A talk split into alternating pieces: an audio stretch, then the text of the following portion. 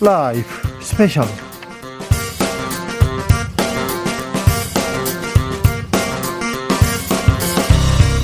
2022년 3월 26일 토요일입니다. 안녕하십니까. 주진우입니다. 토요일 이 시간은 일주일 동안 가장 중요한 일들을 모아서 쫙 정리해드리는 그런 시간입니다. 시사 일타 강사 두 분 모셨습니다. 양지열 변호사, 박지훈 변호사, 어서오세요. 네, 안녕하세요. 네, 안녕하세요. 네. 잘 계시죠? 잘 있습니다. 네. 왜 근데 목소리가 슬퍼요? 행복합니다. 네. 네. 뭔가 기분이 좀 없어 보이는데요. 아, 행복해요. 예. 네. 알았어, 알았어요. 네. 알겠습니다. 지금 이 방송 영상으로 또 만나보실 수 있습니다. 네, 그렇습니다. 지금 바로 유튜브에서 주진우 라이브 검색하시면 영상으로 만나보실 수 있습니다. 박지훈 변호사 선물도 준비되어 있습니다. 네. 오늘 방송 들으시고 후기 보내주신 분들 중에 세 분을 추첨해서 선물을 드리겠습니다. 카카오톡 플러스 친구에서 주진우 라이브 검색하시고 친구 추가를 한 다음에 메시지를 보내주시면 됩니다. 주진우 라이브 스페셜 본격적으로 시작해 보겠습니다. 5년 만에 박근혜 전 대통령이 공식 석상에 나섰습니다. 병원에서 퇴원했습니다. 그리고 대구 달성에 있는 사저로 입주했는데요. 박 전 대통령의 사저 입주 그리고 메시지에 어떤 의미가 담겨 있을지 저희가 어, 좀 분석해 봤습니다. 박근혜 전 대통령 지킴이라고 자칭 지킴입니다. 조원진 우리 공화당 대표 연결해서 자세히 들어봤습니다. 듣고 올까요? 메시지도 그렇게 나왔어요. 대한민국 발전에 기여할 수 있도록 저희 작은 힘이나마 보태겠다. 이것도 정치적으로 그 읽힙니다. 그 앞에 대구. 인재 예. 그다음에 달성 대구 얘기하시고 예. 대한민국 발전을 얘기하시면서 저의 작은 힘을 보태겠다는 것은 정치를 하시겠다는 거 아니겠어요? 아하, 네. 뭐 윤석열 쪽에서 좀 당황스러운 오늘 메시지를 던졌는데 네. 뭐 잘 모르더라고. 아, 윤석열 쪽에 지금 메시지를 던진 건데 그쪽에서 잘 못 알아듣습니까? 뭐 그러니까 뭐 잘 모르니까 뭐 방법이 없지. 알 때까지 기다리 기다려 봐야죠. 네. 어, 그 윤석열 당선인 쪽에서 어, 뭐 조만간 다음 주에 박근혜 전 대통령 찾아뵙겠다가 이렇게 얘기하더라고요. 뭐 만나는 거하고 뜻이 같다는 거하고 좀 다르잖아요. 네.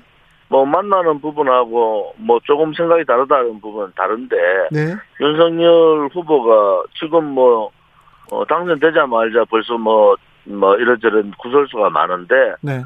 그런 식으로 밀어붙이면서 만나는 건 안 된다. 네. 절차를 밟고 예를 갖춰라 그런 예. 입장입니다 사실은. 지금 예 그 박근혜 전 대통령한테 예를 잘 갖추지 않았습니까? 안 갖췄지 뭐 그냥 뭐 던지는 얘기로 가겠다 이런 얘기 하지 말고 이제 네. 대통령께서 사주 오셨으니까 네. 어, 서로 소통하면 되잖아요. 네. 그냥 뭐 자기가 지방 순회 하는데 들리는 식으로 그렇게 하는 것은 맞지 않다. 윤석열 당선인이 박근혜 대통령에 대한 여러 가지 잘못된 뭐 여러 가지 얘기들이 많잖아요. 네. 그것은 영남권에서 역대 우파 지지의 한 10%가 떨어졌지 않습니까?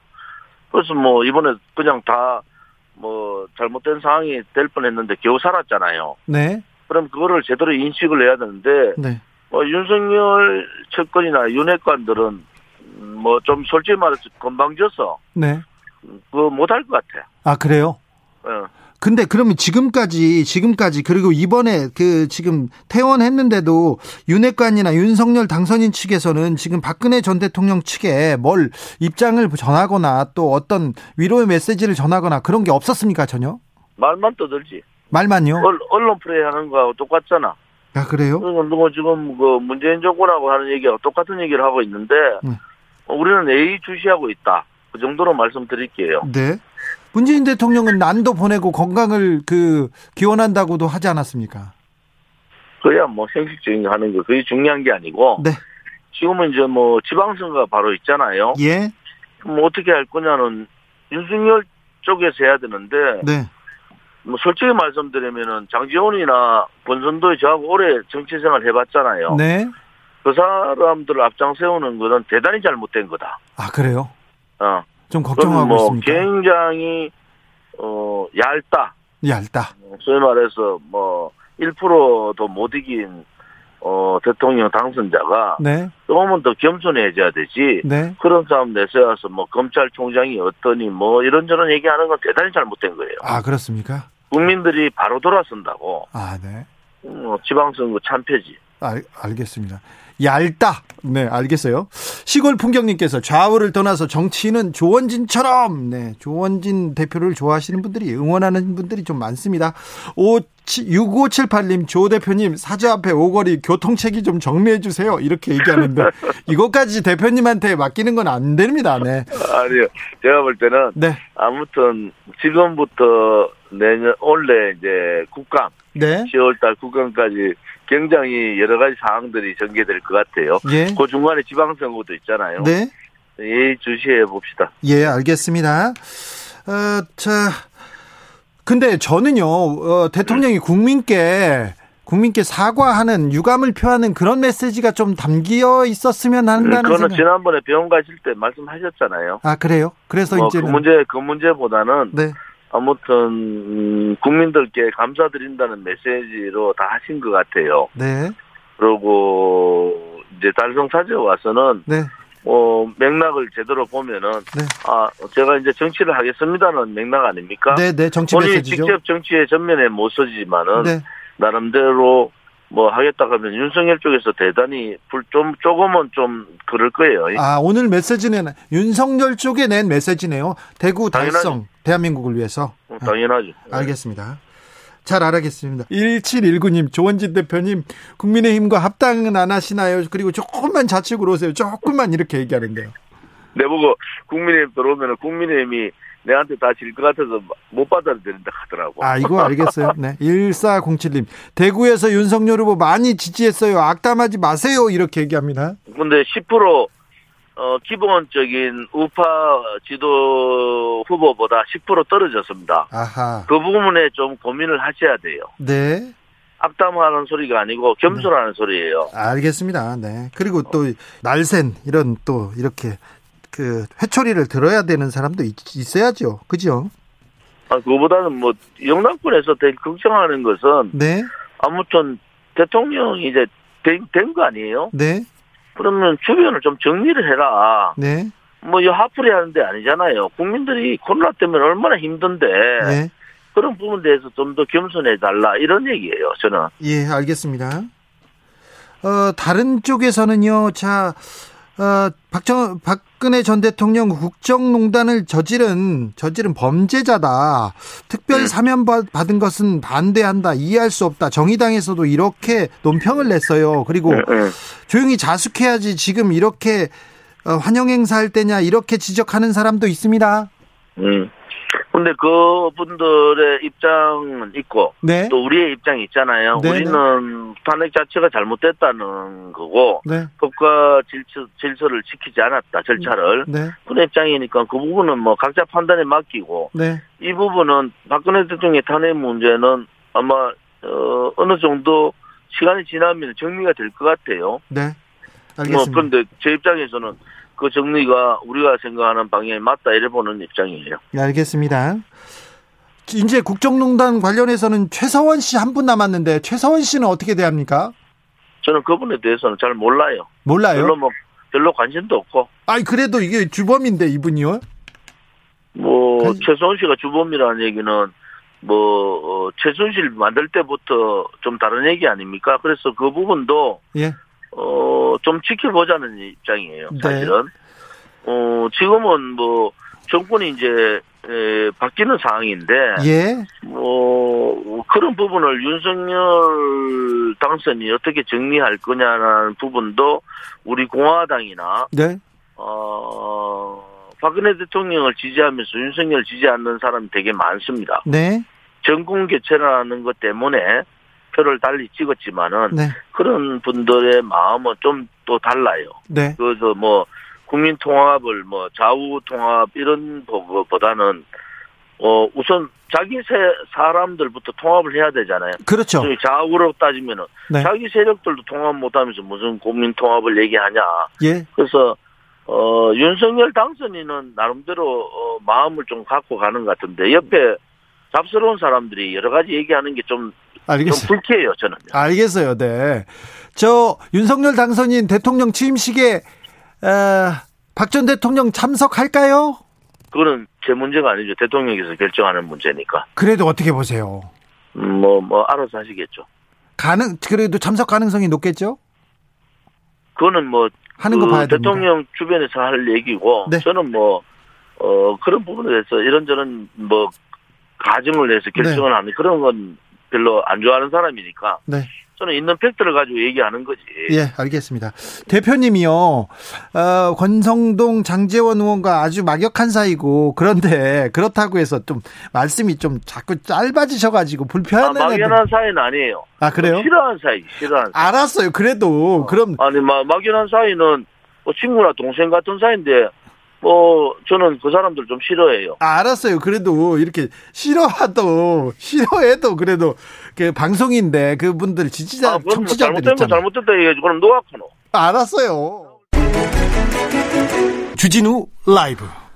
박근혜 전 대통령이 메시지를 냈는데 그 메시지가 대한민국이나 뭐 다른 정치권이 아니라 지금 윤석열 당선인과 지금 차기 정권에 이렇게 던졌다. 그런데 윤석열 주변에서는 모르고 있더라. 이렇게 얘기하더라고요. 그 조원진 대표 네. 해석이겠죠. 해석일 것이고요. 아마도 이제 조원진 지금 대표 같은 경우에는 꾸준히 박근혜 전 대통령이 잘못이 없다라는 쪽에서 입장에서 얘기를 해왔고 네. 그러면 당시에 현재 국민의힘에서 오히려 잘못했다는 쪽을 더 강조를 해왔지 않습니까? 그렇죠. 그러다 보니까 이제 현재 윤석열 당선인에 대해서 특히 비판적인 시각을 드러낸 것 같고요. 저는 근데 메시지도 굉장히 일반적인 어떤 원론적인 얘기들에 그쳤고 그리고 이미 법적으로 정치적으로 박전 대통령의 책임은 명백해졌지 않습니까? 네. 그래서 뭐 작은 힘을 보태겠다는 이런 것을 얘기를 했지만 모르겠습니다. 어떤 그 지역에서 어떤 일은 모르겠지만 전국적인 영향력을 어, 끼칠 수 있는 상황은 이미 끝나지 않았나 싶습니다. 네. 저도 뭐 유사하게 생각을 하는데요. 또 지금 예를 들어서 지금 인수위의 구성원들 중에 이른바 친이 MB 쪽 사람들이 꽤 많습니다. 그렇죠. 그래서 좀 차이는 있어요. 우리가 뭐 알다시피 보수 정당, 뭐 한나라당, 새누리당, 자유한국당 이렇게 오는 국민의힘 이 정당이 야그그 개파 친이 개파 친박 개파 싸움은 뭐 정말 대단한 싸움이었습니다. 네. 같은 지붕이지만 좀 같은 지붕 한 지붕에 있기 힘들 정도의 그더 싸움들. 미워하더라고요. 제가 알기로도 그렇거든요. 네. 그렇기 때문에 막 이런 얘기가 나오는 것 같기는 해요. 지금 인수위 쪽에 대부분 사람들이 MB 쪽 사람들이다 보니까 많은 사람들이 그래서 뭐 조원진 대표 입장에서는 그렇죠. 뭐 그런 또 메시지가 나올 해석할 수 여지가 있지 않을까 하는데 지금 당장의 해- 메시지로 그렇게 해석하는 건 무리수가 있고요. 그리고 다른 어떤 특별한 계기가 없는 한 정치라든지 정치적 메시지, 정치 행보를 하기에는 상당히 부담스럽다. 그리고 본인도 그런 의도는 없어 보입니다. 사실 박근혜 전 대통령이 고비고비마다 메시지를 내기도 했어요. 음. 어, 옥중에서도 그런데 그렇죠. 정치적 영향력은 제한적이었었습니다. 어, 정말 총선 때로 거슬러 보면 이제 한때 이제 총선 때도 사람들을 모을 만한 그런 의사를 외부를 통해서 먼저 비추기도 했었고 그 유영화 변호사, 측근이라고 네. 불리는 유영화 변호사는 직접 움직이기도 네, 했죠. 그렇죠. 그리고 사면 이후에도 메시지를 낼까 안 낼까 굉장히 뭐 많은 분들이 관심을 보이기도 했지만 저는 이제 박 변호사 얘기에서 이어가자면 그리고 친이라고 친박계로 이렇게 분류되는 그 보수 정권 내에서 굉장히 갈등이 있었던 건 많은데 어제 이게 막상 사진으로 내려가는 길에 모였던 사람들의 면면을 보면 사실 이제 더 이상 앞으로 얼마만큼 큰 영향을 끼칠 수 있을까 하는 인물들 그분들에게는 죄송하지만 정치적 영향력이 현재로서는 그렇게 커 보이지 않고 친이계나 친박계라는 이름의 개파가 분류가 된다는 얘기는 그 핵심에 있는 인물이 그만큼 어떻게 보면 국민적 지지를 광범위하게 끌어낼 때 받을 수 있을 때 그 거기에 속한 사람들도 이 지지를 받는 거 아니겠습니까? 그런데 지금은 윤석열 당선인 대통령 이제 막 당선된 사람 주변에 친이로 불리는 사람들이 표준에 있기 때문에 더더군다나 박 전 대통령을 중심으로 다시 친박계라는 것을 어떻게 만들어지는 것 자체가 어렵지 않을까 싶어요. 뭐 저 봤어요. 김기춘 비서실장이라든지 황교안 전 강- 총리. 조윤선 전 장관, 최경환 전 부총리 등등 정말 한때를 호령했던 정말 6년 7년 전이라고 봐야 될 것 같은데 탄핵 전에 그 박근혜 정부 주역들이 이제 와서 있는 모습인데 저도 뭐 양 변호사 말씀처럼 그분들이 다시 어떤 정치를 하거나 하는 부분은 좀 상상하기 어렵고요. 뭐 아마 그게 법적으로도 아직까지는 안 될 겁니다. 쉽지 않을 겁니다. 네. 뭐 그러기도 하고 박근혜 전 대통령이 지금 뭐 그 얼굴은 조금 환한 모습이긴 하지만 그게 뭐 메시지를 근데 박근혜 대통령도 장점이 있긴 해요. 짧게 던지는 메시지인데 해석들을 또 달리 많이 합니다. 원래 그러셨어요. 예, 대전은요 아주 유명하잖아요. 아니 워- 원래 그 정치에 처음 입문했을 네. 때도 이렇게 질문을 하지 않습니까? 네. 그러면 질문 문답이 명확하지 않아 가지고 이걸 그렇죠. 어떻게 해석해야지 그걸 들고 가서 기자나 언론들이 분석했죠. 막 좋게 편하게 해석을 많이 해줍니다. 정확하게 표현을 하지 않는다고 이제 여겨지기 때문에 그러다 보니까 이런 일도 일어나는 것 같아요. 조원진 대표가 조금 조원진 대표가 그렇게 해석을 하는 것 같거든요. 그런데 네. 유영아 대구시장, 대구시장 설. 설 이거는 어떻게 봐야 됩니까? 아, 나가- 지역에서는 파괴력이 있을 수 있겠죠. 그렇죠. 적어도 대구에서라면 정치적 고향이고 또 거기에 박전 대통령이 머물게 된 상황이니만큼 그거는 저는 뭐 정가를 충분히 그쪽 정가는 움직일 수 있다고 보는데 거기서 또 시작하기는 어렵지 않을까 하는 거죠. 대구 네. 제가 뭐 대구 출신이기도 하고 아, 그러시구나. 네. 저희 이제 선친이 대구 달성군에 이제 오랫동안 근무를 하셨었어요. 음. 달성군이 정책 고향이에요. 박근혜 전 대통령. 그렇죠. 처음에 이렇게 국회의원으로 입성한 데가 그렇죠. 달성이었습니다. 거기서 엄상탁 엄상탁 보궐선거에서 네 제가 후보를 이기고 기억이 나는데 97년인가 그랬어요. 1997년. 네. 지금도 달성군으로 돌아간 거잖아요. 네. 사저로. 쏙도 돌리고 했다고 하는데 그 달성군에서는 먹힐 수가 있습니다. 그렇죠. 대구가 달성군 말고도 엄청 크기 때문에 유영아 변호사가 뭐 나올 수도 있겠지만 그 어느 당으로 나올지 모르겠지만 뭐 예컨대 우리 공화당으로 나온다고 했을 때는 당선의 가능성은 그리 높은 아. 상은 아니다 생각이 듭니다. 하기야 생각해 보니까 저기 같이 경쟁할 분들이 뭐 홍준표, 김지원, 권영진, 권영진, 권영진. 김재원입니다. 예. 쉽지 않겠네요. 진짜. 쉽지가 않아요. 네. 네. 아무튼 아, 박근혜 전 대통령 주변에서 어떻게 정치적인 파장을 그려 나갈지 좀 자칫 궁금해집니다. 그리고 이 파장은 윤석열 당선인에게 어떤 영향을 미칠지 다음 주에라도 어, 찾아가서 만나보고 싶다 이런 얘기를 메시지를 전했는데 일단 박근혜 어, 전 대통령 측에서는 우리는 뭐 제안을 받은 적도 없고 어떤 메시지를 받은 적도 없다고 이렇게 좀 약간 냉담한 반응을 보였습니다. 다음 주에 어떻게 되는지 한번 볼까요? 지켜보겠습니다. 박근혜의 메시지 정치는 어떤 파장을 미칠지 말입니다. 자, 이번 주도 집무실 이전 계속해서 큰 파장으로 가장 큰 이슈였습니다. 그리고는 아, 청와대와 인수위 간의 갈등, 갈등이 계속 아, 좀 커지는 모습도 보였는데요. 그래서 인수위에 대해서 지금 아, 인수위는 그리고 대통령 당선인은 어디로 가야 되는지 수요일 임태희 대통령 당선인 특별고문과 자세히 이야기 나눠봤습니다. 어, 예. 집무실 이전 관련해서도 이렇게 직진인데 이 부분은 예. 어떻게 어떻게 생각하세요? 제가 보기에는 그 후보는 두 가지 생각하는 것 같아요. 하나는 정말 청와대 구조를 고쳐야 네, 이 일종의 권위주의적인 그 대통령 시대를 마감할 수 있다. 예, 또 그거는 일종의 그 나의 새로운 정치를 위한 아주 핵심적인 공약이다. 네, 예, 그렇기 때문에 이건 지켜야 된다. 이런 것 같습니다. 네, 근데 저는 뭐 그 뜻은 굉장히 좋다고 봅니다. 네. 예. 다만 이제 그 과정에서 네, 여러 가지 생길 수 있는 문제들. 왜냐하면 이건 정말 후보 때와 달라서 네, 이제 그 대통령 당선자 또는 대통령의 이 지위에서 하는 일이기 때문에 네, 정말 진검승부거든요. 그렇죠. 예, 예. 조금이라도 이거는 만약에 차질이 생기면 상처가 나는 거란 말이죠. 네, 예, 그래서 굉장히 섬세하게 네, 이렇게 추진해야 된다 하는 생각을 네. 저는 가지고 그렇게 좀 그 얘기를 하고 있는 것입니다. 네. 걱정하는 국민들이 좀 있는데 걱정 안 예. 해도 됩니까? 아, 국민들 걱정 아마 충분히 알고 있으리라고 생각합니다. 네, 예, 그리고 그런 거에 대한 그 여러 가지 걱정하는 부분에 대한 대비 네, 그 중요성도 저도 뭐 실무자들에게 누누이 얘기를 하고 네, 또 공개적으로도 이렇게 얘기하고 있지 않습니까? 네, 네. 예, 그래서 뭐 굉장히 그 열심히 대응하리라고 그렇게 믿고 있습니다. 알겠습니다. 고모님 예. 너무 한숨을 깊게 쉬셨어요. 네. 예. 자, 어, 이명박 정부 당선인 시절에 음, 예. 그 당시에 그때 청와대 네. 이명박 당선인이 가시고 그 옆에 임태희 어, 임태희 고문께서 옆에 딱 서서 갔던 거 기억납니다. 그죠? 예, 예. 근데 예. 이거 이명박 어, 이번에 지금 저기 문재인 대통령하고 당선인하고 만나야 되는데 왜 못 만나고 있는 것 같습니까?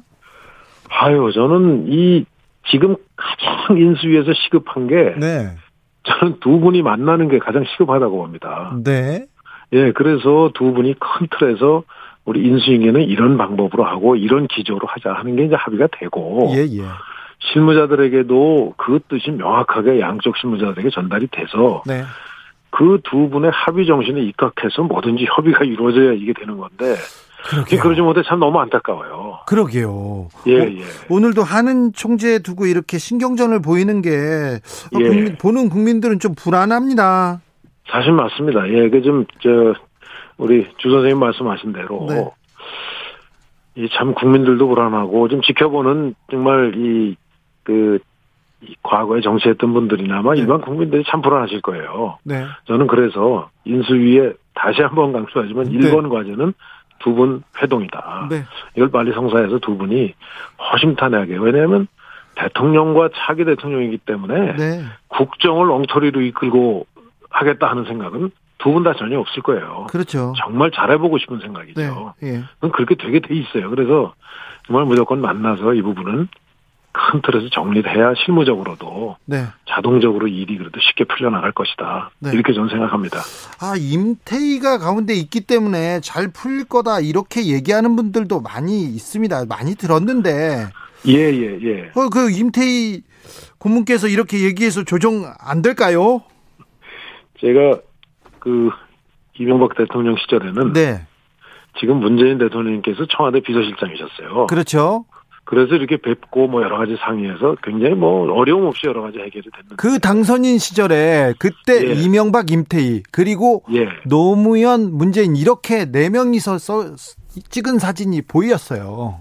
그렇죠. 그래서 그렇죠. 저희가 뭐 같이 이렇게 저 한 테이블에서 네, 그 담화하시고 여러 가지 인수인계 하시는 상황을 전 옆에서 직접 봤거든요. 네, 네, 저는 빨리 그런 장면이 돼야 된다고 봅니다. 네, 참 안타까워요, 정말. 네. 알겠습니다. 아 인수위가 좀 이명박 정부와 닮았다 이런 어, 얘기가 많이 나오는데 이 부분은 어떻게 보세요? 저는 운영 행태는 제가 볼 때는 다르죠. 다른데 네, 조금 아마 좀 그 전문가 중심으로 또 역량 중심으로 아마 사람 쓰다 보니까 네, 이명박 대통령 때 좀 그런 기조였지 않습니까? 예, 그러다 보니까 인재풀은 많이 그 넓질 않고 네, 자연히 이명박 대통령 시절에 이 일을 했던 사람들이 많이 포함이 돼 있습니다. 네, 그래서 닮았다는 얘기가 저는 거기서 나오는 걸로 좀 보입니다. 그렇죠. 네, 두 분의 이 어떤 그 리더십 스타일이나 네. 이런 부분은 굉장히 달라요. 어떻게 다르고 어떻게 공통점이 있습니까? 공통점은 추진력 강한 건 공통점이고요. MB와 윤석열 추진력 강하다. 그리고요. 예, 예, 예, 예. 근데 제가 볼 때는 이명호 대통령께서는 기업에서 일도 하시고 네. 또 정치도 하셔서 굉장히 그, 이, 직진을 하더라도 네, 앞에 뭐 걸리는 게 있나 하는 거를 두들겨 보고 직진하시는 스타일인데 네, 지금 이제 우리 윤 당선자님은 네, 이 정치 경력이 사실 짧지 않습니까? 네. 예, 그래서 그 직진을 네. 더 강력하게 직진하는 스타일로 보입니다. 아이고 너무 강력하면 그거 걱정인데요. 아, 그래서 이제 정말 저도 일방적이고 네, 또 경직적으로 운영하시면 안 된다. 네. 하고 선대위 할 때부터 많이 네. 말씀을 드렸죠. 아 그렇죠. 옆에서 말씀 예, 예. 많이 해주십시오. 아유 많이 해야 됩니다. 네. 예, 예. 그분 검사 시절에도 주변 분 얘기 잘 안 들었어요. 예, 예. 그건 예. 제가 아는데. 그 하여튼 그 아주 옳다고 생각하면 정말 네. 이제 아주 뭐 직진을 확실하게 하는 분이기 때문에 네, 네. 그런데 제가 볼땐 그럴수록 네, 더 끈기를 제가 모두에도 말씀드렸듯이 더 끈기를 가지고 정말 그이 그 건의를 드리고 네, 네. 예, 설득을 하고 이런 네. 과정이 필요합니다. 이, 이 사님께서 많이 듣고 적극적으로 반영하여서 내 맘대로 결정하는 게 윤석열 스타일 아닌가 생각합니다. 이렇게 얘기하셨고요. 박현정님께서는 윤 당선인에게 제발 예. 많은 직원 해주세요. 이렇게 얘기합니다. 예, 예, 예. 자, 이명박 전 대통령 사면 문제는 어떻게 풀어야 됩니까? 저는 그 작년 말에 박근혜 대통령 사면이 이루어질 때 네. 그 국민 통합의 명분이라면 이명박 대통령도 같이 했었어야 되는 거 아닌가 하는 좀 아쉬운 생각을 했었습니다. 네. 예, 예. 그래서 이 문제는 이제 이 사법 처리가 이미 되신 분들이고, 네. 그래서 이 또 지금 당선자하고 문재인 대통령께서도 뭐 직간접적인 당사자 아니겠습니까, 그죠? 네. 예, 이 문제에 대해서는 그래서 좀 두 분이 이 만나셔서 이 네. 문제도 좀 그 빨리 이렇게 해결하셨으면 좋겠어요. 네. 두 분이서 만나서 두 분이 만나서 해결이 안 되면 윤석열 어, 당선인이 대통령 취임하셔서 바로 예. 처리합니까? 뭐 지금은 그 방법밖에 없지 않겠습니까? 아, 근데 그래요? 가급적이면 그거보다는 네. 예, 두 분이 계실 때 정리를 하고 이제 새 정부가 출범하는 게 저는 모양이 좋다고 생각합니다. 네, 알겠습니다. 어, 저 윤석열 당선인이 4대강 사업 에 대해서도 몇 번 이렇게 말씀하셨는데 4대강 네. 사업은 국민들이 오해하고 있습니까? 잘못 알고 있습니까? 일부 그런 면도 있고요. 예. 예, 특히 이제 그 저는 녹조 부분에 대해서는 좀 굉장히 학술적으로 네. 또 전문가들의 토론이 이거는 필요하다고 봅니다. 네. 예, 녹조가 4대강 뭐 사업 보 때문에 그렇다 하는 거에 저는 동의하지 않거든요. 예. 그리고 많은 전문가들도 그렇게 얘기하고요. 예. 그 다음에 뭐 자연을 훼손했다는 거에 대해서도 현장에 가서 보시면 알지만 시멘트 벽이 아니라 예, 자연 친화적인 그 사실은 그 물길이거든요. 네. 예, 그런 건데 이제 하나 중요한 거는 이 4대강을 사업하면서 원래는 지류 지천까지도 사실은 단계적으로 했어야 되는데 네. 그 부분이 안 되다 보니까 이 4대강이 사실은 미완성의 지금 그 상태예요. 예. 예, 그래서 생기는 문제들은 저는 빨리 좀 시정이 됐으면 좋겠다 네. 하는 생각을 하고 네. 예, 저는 좀 응원하는 입장입니다. 네, 알겠습니다. 예. 아무튼 워낙 핵심이고 워낙 잘 아시는 분이기 때문에 궁금한 게 좀 많아서 몇 가지만 더 물어보겠습니다. 네, 말씀하십시오. 예, 일단 문재인 대통령과 당선인 만나서 만나는 것부터 시작해라 이렇게 조언하셨습니다. 새 정부가 풀어야 할 과제 많은데요. 윤석열 정부가 우선적으로 해야 할 일은 뭘까요? 에, 가장 먼저 풀어야 될 거는 어떻든 그 지금 민생이 굉장히 중요하죠. 예. 예, 민생 문제가 특히 이제 코로나와 관련된 거, 산불과 관련된 거, 그 빨리 풀어야 된다고 생각합니다. 네. 근데 인수위 단계에서는 그거보다 더 중요한 게 예. 빨리 이제 청와대 진영을 짜고 그래야 일할 수 있는 체제가 갖춰지는 거죠. 예, 예. 내각 진영에 대해서 특히 총리 지명이나 이런 문제들에 대해서 빨리 짜야 예. 일할 수 있는 체제를 갖춰놓고 그런 주제를 다뤄야 된다 이거예요. 그렇죠. 예, 예, 예. 그래서 순서는 그런 순서를 빨리 그 저 그러니까 경중 완급에 따라서 네. 그런 선호 관계에 따라서 네. 일 처리를 좀 했으면 좋겠어요. 알겠습니다. 주진우 라이브. 이명박 전 대통령과 윤석열 당선인 닮았다. 추진력이 강하다. 그런데 MB는 기업인 출신이어서 앞에 걸리는 게 있는지도 좀 두들겨 보고 직진을 하는데 일단 윤석열은 강력하게 직진한다. 이렇게 얘기하시더라고요. 일단 기업인과 검찰과의 차이가 뭘까요? 기업인은 뭐 이렇게 뭐 수입이라든가 매출이라든가 자기가 현재 가지고 있는 것도 따져 보면서 사업 가능성을 어쨌든지 평가하는 게 추진력이 아무리 강하더라도 기본적으로 하는데 검찰과 법원 쪽하고 제가 엉뚱한 얘기지만 검찰과 법원으로부터 그 외주를 받아서 사업하시는 분들이 되게 힘들어하는 거 아세요? 아, 왜 그래요? 왜냐하면 그냥 얘기하면 돼야 된다는 거예요. 따지지 않는 거예요. 판검사님들은. 왜냐하면 바깥에서 그런 일들을 본인이 직접 해보진 않았으니까. 네. 아니 우리가 이렇게 해서 분석하세요 하면 되는 거지. 왜 저 사람들 저렇게 말이 많냐 이런 식으로 나올 때가 많다라는 거예요. 이거 가끔 이제 법원, 법원 검찰 중에서 이제 뭐 용역 업무 같은 거 했던 분들이 그런 네. 얘기했던 게 기억나는데 그럴 수 있잖아요. 그러니까 그렇죠. 사실 검찰 고위직을 거쳐든 동안에는 무슨 뭐, 뭐 매출 뭐 이런 거 내지는 수익성 아니면 뭐 사업 타당성 이런 거를 했을 가능성이 별로 없기 때문에 거기서 아마 좋게 말해서 추진력의 차이가 더 크다는 거고 좀 걱정스럽게 말하자면 MB는 앞뒤라도 쟀는데 앞뒤도 안잴수 있다라는 얘기가 그래서 나오는 게 아닌가 싶어요. 그렇죠. 그게 좀 직업적 그걸 무시를 못할 것 같아요. 가장 이렇게 저돌적이고 가장 그런 부분이 우리가 군대라고 알려져 있죠. 저는 군대보다 좀 더 그런 게 검찰 조직이 좀 그런 부분이 있는 것 같아요. 아, 군대보다도요? 저는 군 검찰에도 있었습니다. 네. 군대 플러스 검찰에 있었는데 뭐 저희 조직은 뭐그 그 정도는 아니었는데 제가 왜 이 말씀을 드리냐면 기소 아니면 불기소고요.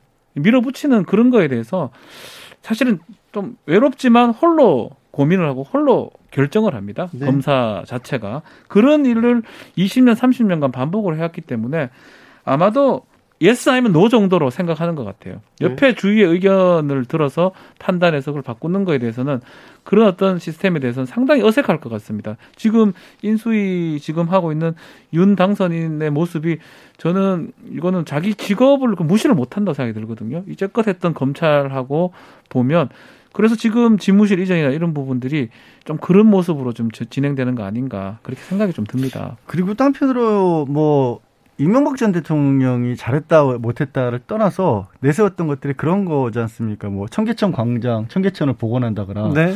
4대강 사업을 한다거나 뭔가 어 어떤 구체적인 눈에 보이는 목표를 보여주는 거를 좋아했던 거죠. 저는 그것도 사실은 이미 시대에 뒤떨어진 방법이라고 생각을 합니다만 소프트웨어적인 게 아니라 하드웨어적인 어떤 뭐 경보 속도로 뚫던 그런 어떤 시절에서 나온 거라고 봅니다만 어쨌든 그런 걸 추구했는데 어 윤석열 당선인 같은 경우에는 대선 기간에도 문재인 정부에 대한 비판 외에 크게 큰 그림을 보여준 게 사실 없잖아요. 네. 그러면 뭔가를 보여줘야 되는데 그 스타일이 비슷하다 보니까 뭔가를 보여주는데 찾기가 어렵다 보니까 그 중에 그나마 제가 지금 보면 찾은 게 용산시대 같아요. 지- 집무실이죠. 예, 그러니까 용산시대라고 하죠. 예. 근데 그거 과정에서 그러다 보니까 어떤 충분한 검토라든가 다른 어떤 대안이라든가 어떤 처음부터 큰 비전을 가지고 나온 게 아닌데 이거는 보여줄 수 있다라는 식으로 나오다 보니까 자꾸 충돌이 일어나는 게 아닌가 그래서 싶어요. 우리는 다르다. 우리는 한다. 이 얘기를 계속하다 핵심 공약이 물러설 수 없는 핵심 고- 공약이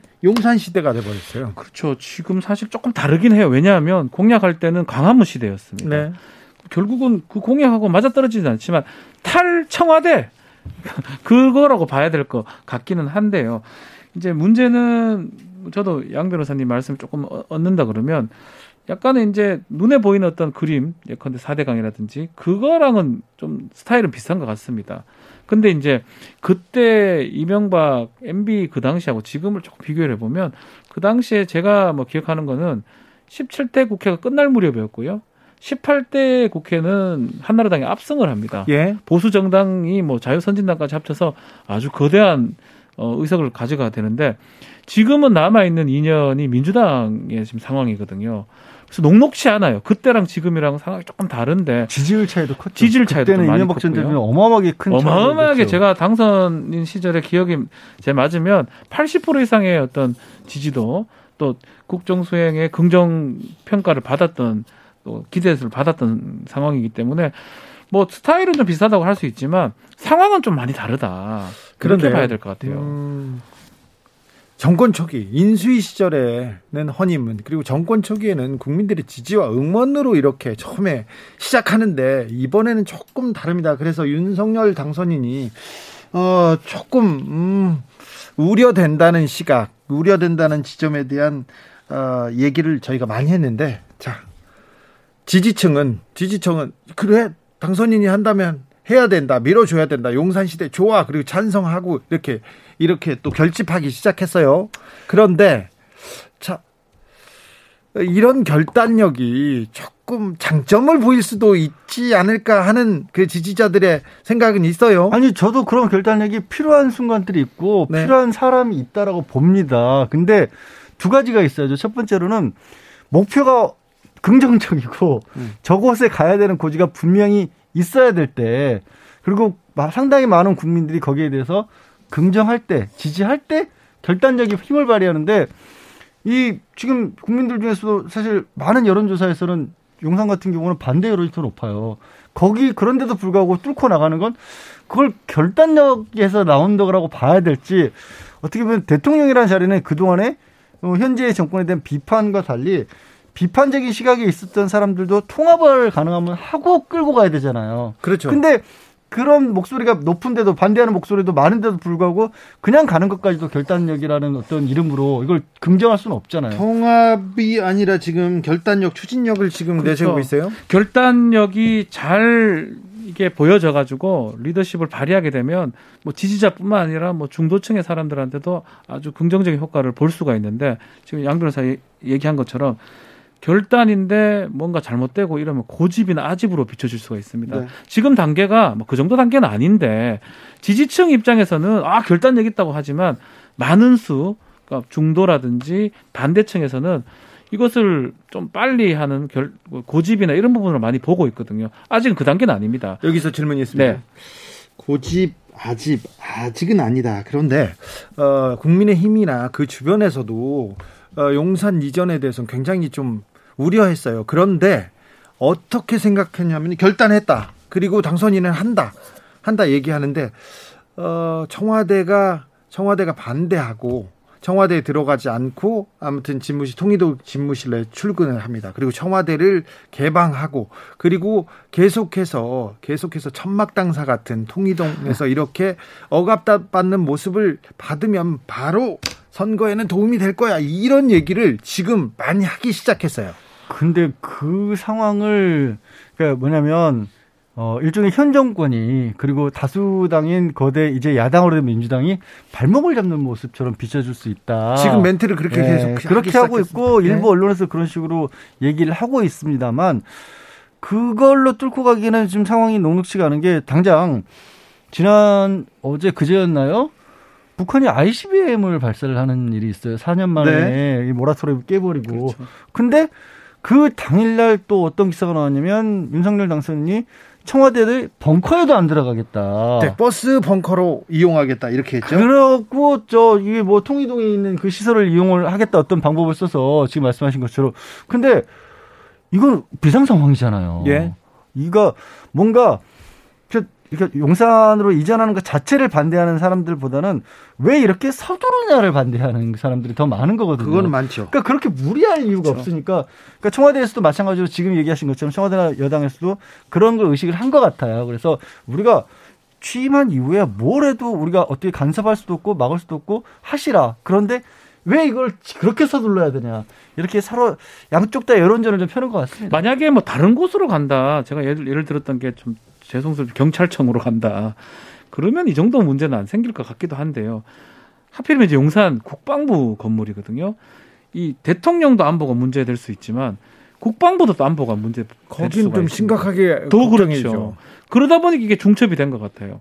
뭐 ICBM도 지금 쏘아진 상황에서 지금 질문을 자꾸 하니까 그냥 대충 답변하는 것 같아요. 목표가 확실하다 보니까 용산 가는 거 그거의 방법들이나 어떤 필요한 제한 사항들을 물어봤을 때 버스에서 하겠다. 지금 말씀처럼 통이동에 필요하다면 벙커를 파겠다. 이런 얘기까지 하는데 불가능한 얘기입니다. 시간상으로는. 그러니까 그게, 그게 어떤 논리적으로 준비돼서 말하는 게 아니고 그냥 그냥 목적을 하나 정해놓고 나머지는 되는 대로 지금 반박을 하고 되는 대로 얘기하는 모양새거든요. 그러다 보니까 이게 당장은 지지자한테 효과는 있을 수 있지만 지지자들 제외한 많은 사람들한테 되게 불안을 느낄 거예요. 특히 다른 건 몰라도 북한 문제에서는 여야가 한편이 되는 게 일반적이잖아요. 좀 ICBM을 쐈다는데 그걸 잘했다고 하는 사람이 누가 있겠습니까? 그런 국면에서라면 이 대통령이 중심을 잡아줘야 되는 상황인데 그런 부분이 선거에 유리할지는 저는 의문입니다. 네, 뭐 선거를 생각하고 모든 정치를 어, 정치적 수를 놓는 건 아니겠지만 아무튼 집무실 이전은 물러설 수 없는 과제가 돼버렸어요. 지금 이제 윤석열 밀어붙인다고 하니까요. 네. 네. 근데 뭐 문제는 지금 이 법적인 부분이나 돌아가는 모양새로 봤을 때는 인수위 때는 불가능하고요. 취임 후에 이제 하는 상황으로 되는 것 같습니다. 뭐 두 달 만에 이사는 뭐 아무리 전 국민이 도와주고 행정부가 다 도와주고 청와대가 도와줘도 두 달 만에 이사는 쉽지 않지 어렵죠. 않습니까? 예. 네. 그런데 아무튼 어, 청와대는 절대로 들어가지 않겠다고 했으니 통일동에서 계속 직무를 보면서 어, 좀 다른 모습을 보여줄 거는 같습니다. 그래서 그 모습이 국민들한테는 어떻게 비춰지고 국민들의 마음을 어떻게 모을 수 있는지는 좀 네, 지켜봐야 될 것 같습니다. 여러분께서는 지금 주진우 라이브 스페셜을 듣고 계십니다. 주진우 라이브 스페셜.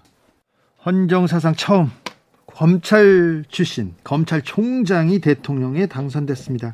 그래서 검찰 얘기가 계속 나오고 있고요. 뭐 법무부가 업무 보고를 하는데 안 받겠다 이런 뉴스도 나오고 그랬습니다. 근데 민주당이 그래서 이 검찰 공화국이 되는 거 아니냐 굉장한 우려를 가지고 있고요. 검찰은 어떻게 어, 현, 이 정부에서 윤석열 정부에서 검찰은 어떻게 어, 탈바꿈할 건지 거, 그 부분에 대한 논의도 계속 빨라지고 있습니다. 수요일 민주당 안민석 의원 그리고 목요일 김지원 국민의힘 최고위원 강기정 전 청와대 정무수석과 검찰 개혁에 대한 이야기 그리고 민주당은 어떻게 할 건지 얘기를 나눠봤습니다. 아무도 말씀하지 않으시는데요. 저는 가장 중요한 법 하나가 있습니다. 어떤요? 중수청 있잖아요. 중수청. 네. 검찰의 수사권을 뺏어오는 중대범죄수사청.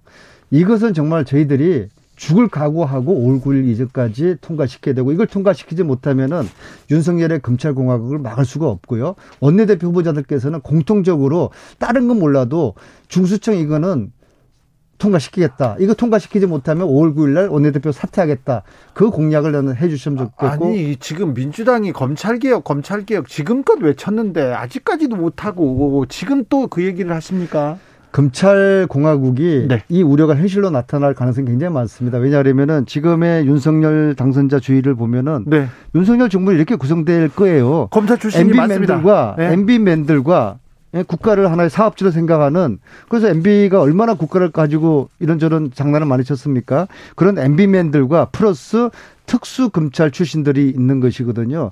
그들이 만들어갈 대한민국 5년 정말 아찔하고 물론 성공했으면 좋겠습니다. 도울 건 도와드리겠습니다. 그러나 아닌 건 아닌 것이죠. 검찰공화국 만들려는 이런 시도 나가야 되고 우리에게 시간이 없습니다. 시간 전쟁입니다. 5월 네. 9일까지 중수청 이법 반드시 통과시켜야 됩니다. 네, 아우. 절실합니다.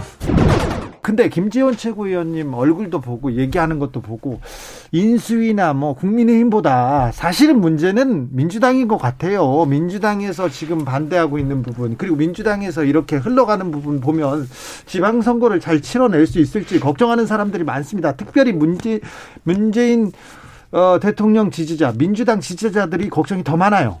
우선은 이제 저희 민주당은 대선 패배한 만큼 수도권에서 좋은 인물을 이제 후보로 내세우는 게 가장 시급한 일이고요. 이제 좋은 후보를 내는 것과 더불어 172석의 입법부 과반 의석 이상이 되니까 얼마나 개혁하고 특히 윤석열 정부에 협조할 건 협조한데 검찰 개혁이라든가 이런 것은 확실히 협조 검찰 개혁을 원점으로 되돌리려 하는 윤석열 이제 당선인이 만약 대통령이 돼서 원점으로 돌리려면 국회가 많이 시끄러워지고 저렇게 이제 국회가 시끄러워진 게 아니라 국민들이 윤석열 정부를 그러니까. 가만히 안 둘 겁니다. 그러니까 아직도 저러고 있으니 참 갈 길이 음. 요원한 거죠.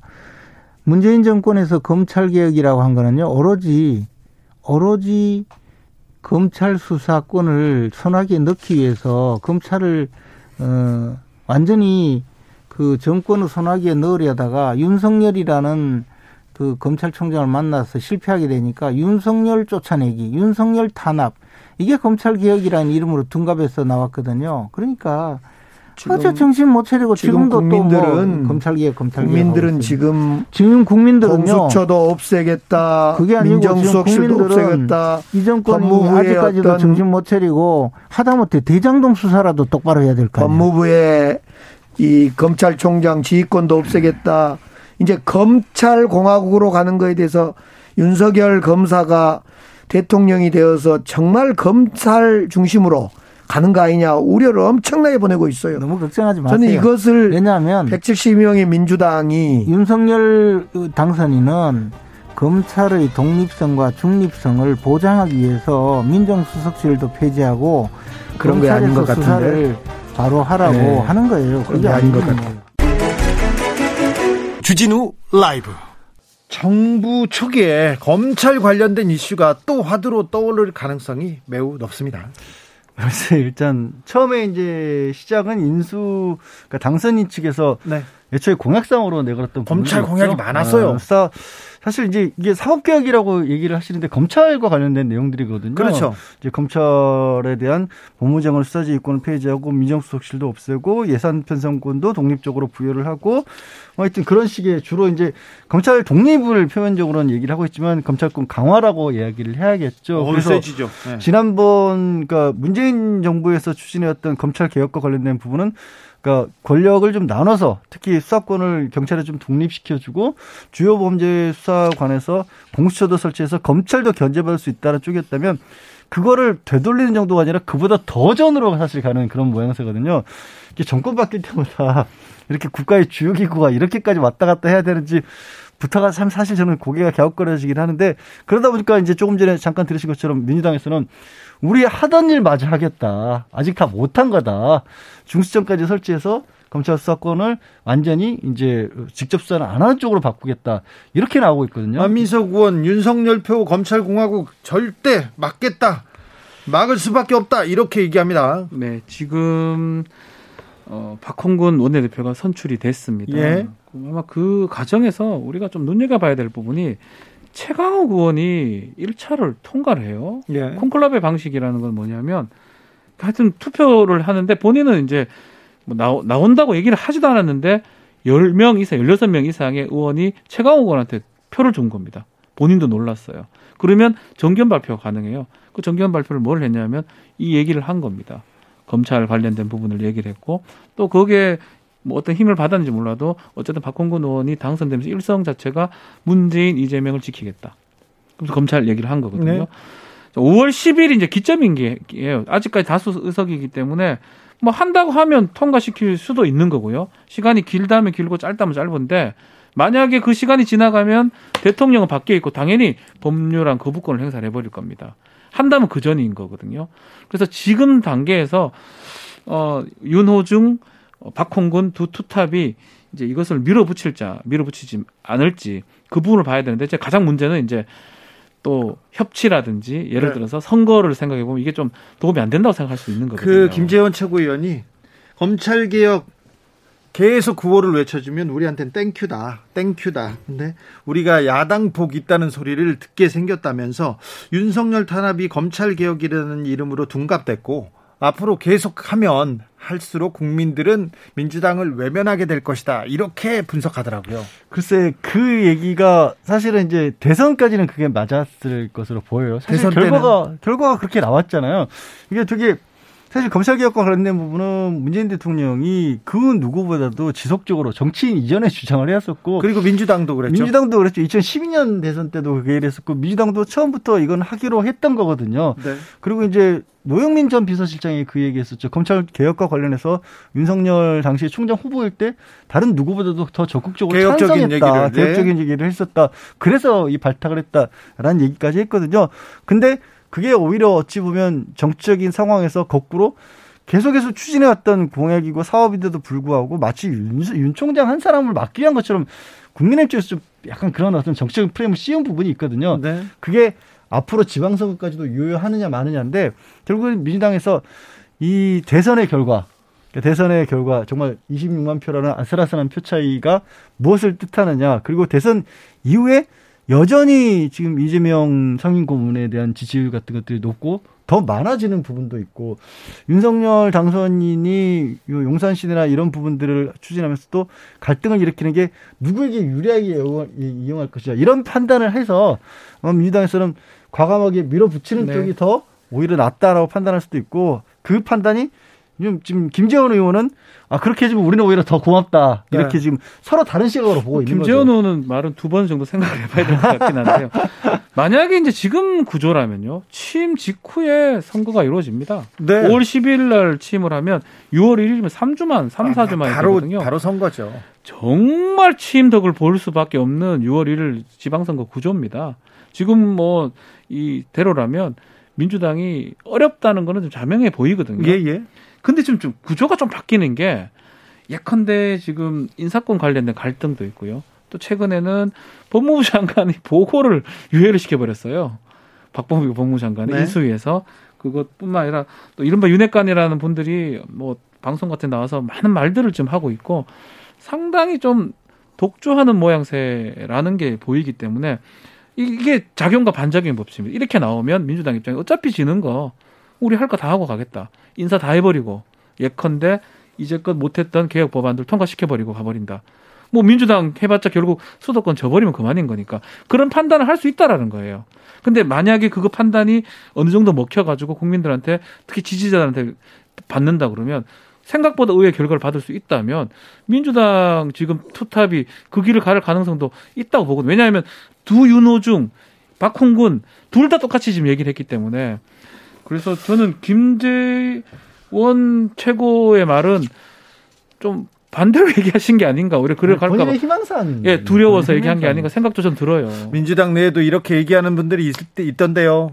아, 그긴 한데 지금 결과가 얘기해 주는 거거든요. 네. 박홍근이 됐다라는 거. 처음에 보도상은 몇 표 차이로 됐다 하는데 좀 나중에 확인을 좀 해보니까 아주 큰 표 차이로 박강원 의원을 지금 이겼습니다. 네. 예컨대 박강원 의원이라면 좀 협치에 가깝다면 박홍근 의원은 이재명계로 알려져 있고 네. 고고로 나와 있기 때문에 네. 글쎄요 뭐 직진할 가능성 저는 있지 않을까. 민주당이 검찰에 대해서 어떤 태도를 보여줄지 아, 첫 번째 싸움은 검찰에서 날 것 같다 는 생각 저희들이 좀 해봅니다. 일주일 동안 있었던 뉴스들 쫙 정리해봤습니다. 짚어봤으니까 이제 예습해야죠. 자, 다음 주는 어떤 일정이 펼쳐질까요? 저는 가장 주목해서 봐야 될 부분은 다음 주에 만나겠죠. 설마 윤석열 당선인 당선인 같은 너무 지금 뭐 이미 이미 꽤 오래 걸렸잖아요. 네. 이러다 기록 깨게 생겼어요. 지금까지 기록 18일 깼죠. 기록 깼나요 벌써? 네. 아 참, 네 그렇습니다. 만나야죠. 만나야 돼. 이거는 뭐 누가 잘못 누가 좋고 이거 다 떠나가지고 조건 없이 만나자고 만나야 돼요. 대통령이 또 청와대에서 얘기를 했고요. 예, 지금. 보자. 뭐 따지지 말고 보자. 만나야 되고 그거 말고 뭐 법적인 부분을 좀 따져보면 곽상도 전 의원 재판이 열립니다. 곽상도 전 의원 재판 자 대장동 특검도 사실은 죽은 거 아닙니다. 살아 있거든요. 네. 대장동 문제 어떻게? 예, 대장동 특검 그 부분도 제가 봤을 때는 지금 민주당 지도부는 그걸 추진할 가능성이 매우 높습니다. 네. 그래서 그 부분하고 지금 각상도 의원 재판하고 조금 유심히 살펴볼 필요가 있지 않을까 생각이 자, 듭니다. 대장동 특검 문제는 또 향후 정국에 어떤 파장을 던질지 그것도 주목해 보겠습니다. 자, 돗자리도 한번 펴볼까요? 다음 주 신문 일면의 주인공 박지훈 변호사 먼저. 김건희 씨. 아이 또 아이고, 지금 에이, 좀 그만하지. 제가 지금 이 주진우 라이브 스페셜 하면서 네. 매주 똑같은 얘기를 네. 했습니다. 안 나올 거예요. 그러면 나오지 않을까요? 이번에는 기대를 너무 많이 하시는 것 저는 같아요. 나올 것 같다는 생각이 들어요. 왜냐하면 왜냐하면 계속 왜냐하면 하셨어요. 굳이 들어 안 들어도 돼요, 박 변호사. 뭐 하여튼 나올 것 같아요. 양지열 변호사님. 아니 아까 말씀드렸잖아요. 두 분 얼굴이 나와야죠. 아 그렇습니다. 아, 두 네. 분은 그렇죠. 네. 그래야 이제 국민을 위해서도 국민을 위해서도 어, 어떻게 이제 아, 나라가 이 정치가 이 국민을 어떻게 이끌겠다, 어떤 비전을 보여주겠다는 얘기도 좀 하셨으면 합니다. 자, 주진우 라이브 스페셜 여기서 인사드리겠습니다. 오- 오늘 어, 열심히 들은 분들을 위해서 박지훈 변호사님 선물 좀 주고 가세요. 네, 자 오늘 방송 후기 보내주신 분들 중에 세 분을 추첨해서 선물을 드리겠습니다. 카카오톡 플러스 친구에서 주진우 라이브 검색하시고 친구 추가를 한 다음에 메시지를 보내주시면 됩니다. 양지열 변호사님 감사합니다. 네, 고맙습니다. 박지훈 변호사님 감사합니다. 네, 감사합니다. 주진우 라이브 스페셜 여기서 인사드립니다. 저는 다음 주 월요일 오후 5시 5분에 돌아옵니다. 지금까지 주진우였습니다.